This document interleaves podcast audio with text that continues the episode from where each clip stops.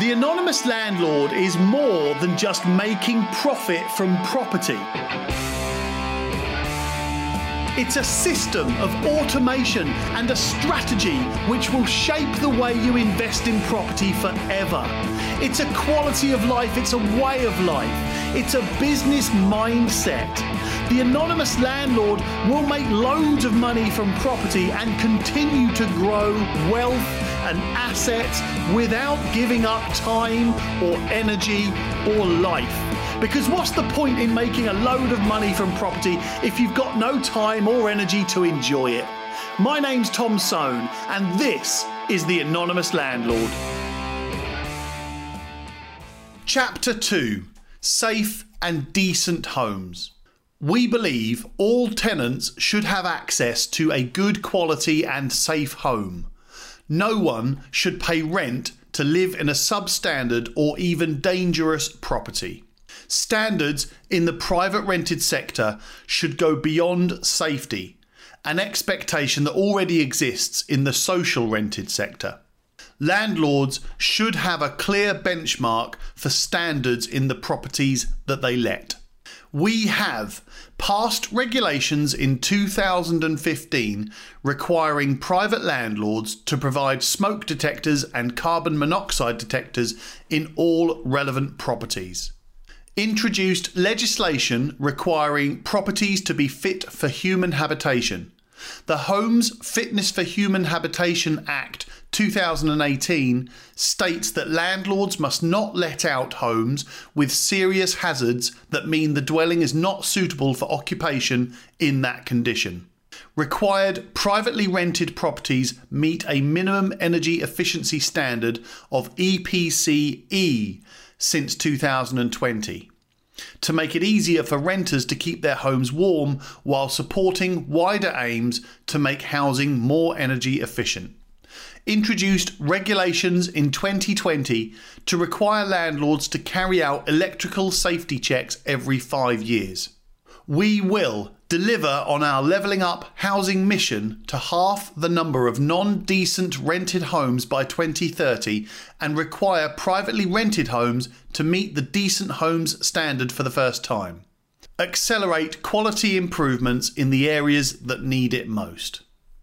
Everyone deserves to live in safe and decent homes. Most landlords and agents treat their tenants fairly and provide good quality and safe homes. However, this is not a universal practice, and too many of the 4.4 million households that rent privately live in poor conditions, paying a large proportion of their income to do so. Poor quality housing undermines renters' health and well-being, affects educational attainment and productivity, and reduces pride in local areas. Lower quality homes with poorer or no insulation can increase energy bills, adding to the pressures that low income renters face. Despite significant improvements over the last decade, over a fifth of private rented homes, 21%, are non decent, and 12% have serious Category 1 hazards, which pose an imminent risk to renters' health and safety. A greater proportion of non decent homes are in Yorkshire and the Humber, the West Midlands, and the North West. Poor housing conditions are putting an unnecessary burden on health spending. It costs the NHS £340 million per year to treat private renters who are affected by non decent housing. It is also not acceptable for good landlords to be undercut by those offering poor quality homes. We are committed to stamping out poor practice and making the PRS fit for purpose. The Decent Homes Standard in the private rented sector. The Decent Homes Standard is a regulatory standard in the social rented sector, but there is no requirement for PRS properties to meet any standard of decency. It isn't right that social renters can expect a higher quality home than a private renter. It is important that there are set standards across the private rented sector. I think this will be beneficial to both landlords and tenants.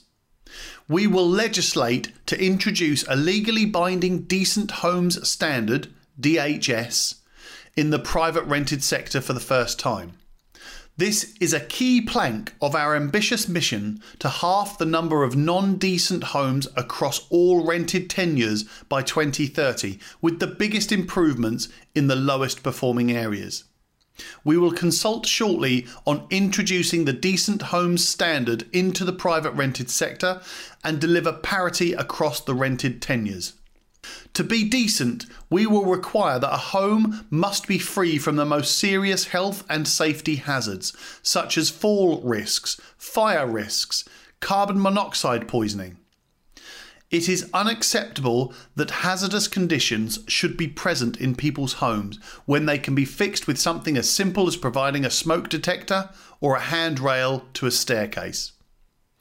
Landlords must make sure rented homes don't fall into disrepair, addressing problems before they deteriorate and require more expensive work.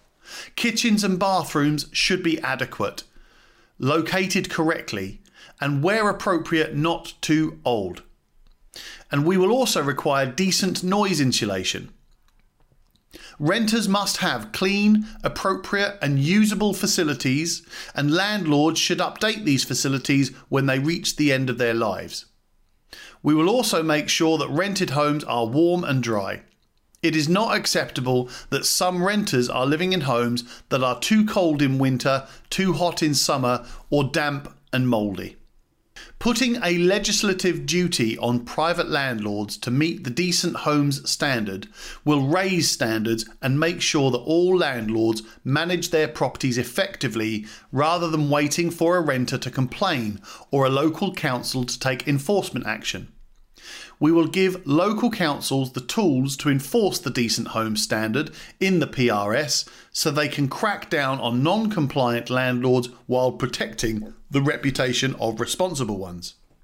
As part of the pathway to applying the Decent Home Standard to the PRS, we will complete our review of the Housing Health and Safety Rating System, HHSRS this system is used to assess the seriousness of hazardous conditions, one element of the Decent Homes Standard, including things like fire and falls, but also excess cold, which is common in the sector, and excess heat, which is a growing concern in light of the changing climate.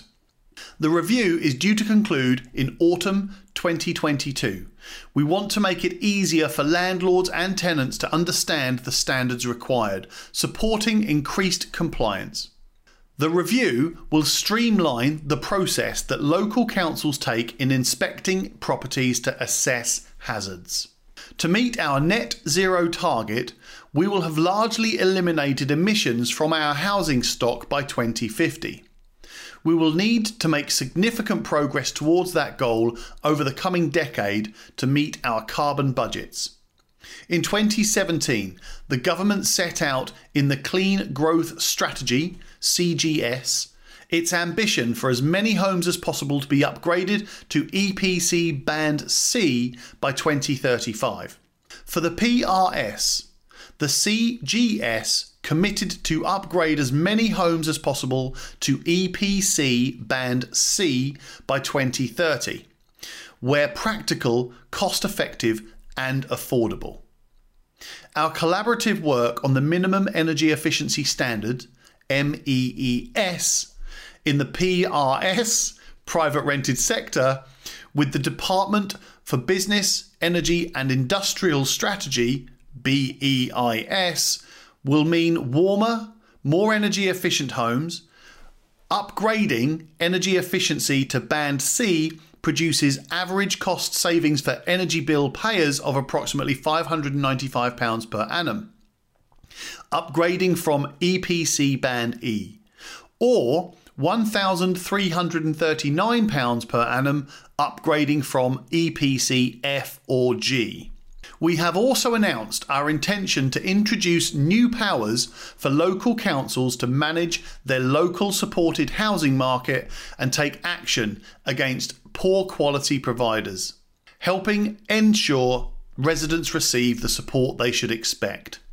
These are ambitious reforms, and we will take steps to streamline requirements on landlords.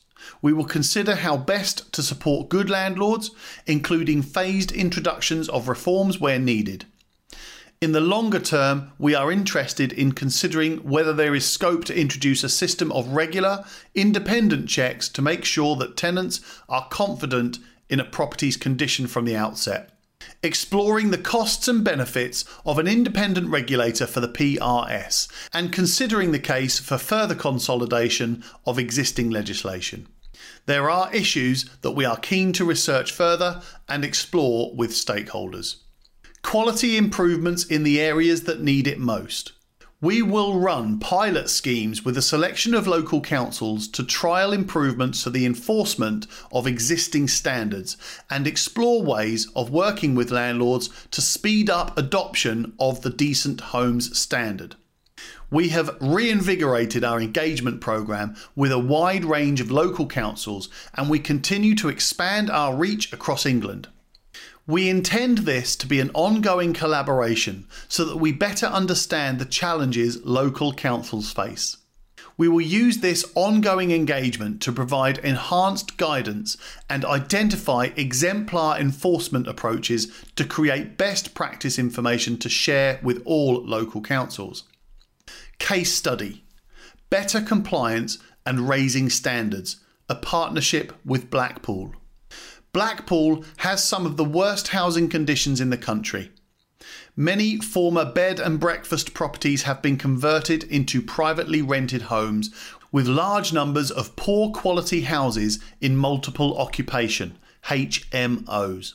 One in three properties in inner Blackpool are non decent under current standards, and there are high concentrations of people, often vulnerable, living in poor conditions.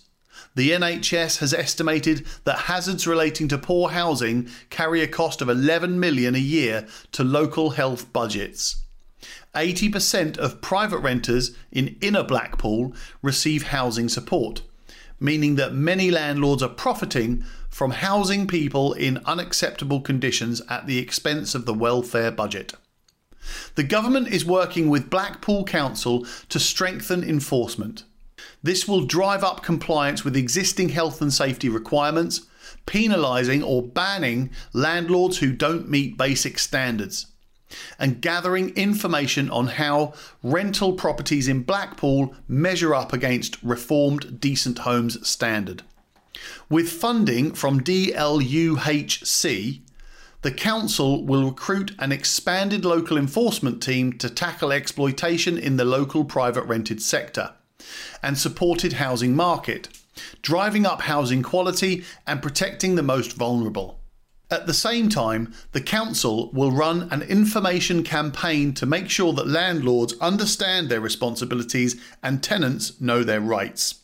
Alongside this enforcement drive, Homes England will join forces with Blackpool Council, using additional funding to explore regeneration opportunities to improve Blackpool's housing stock and quality of place.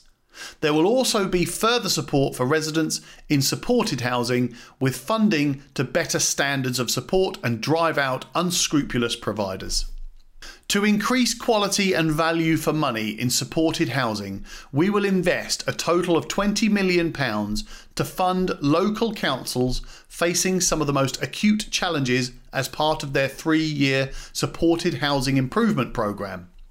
This programme will provide councils with the capacity and capability they need to address local challenges.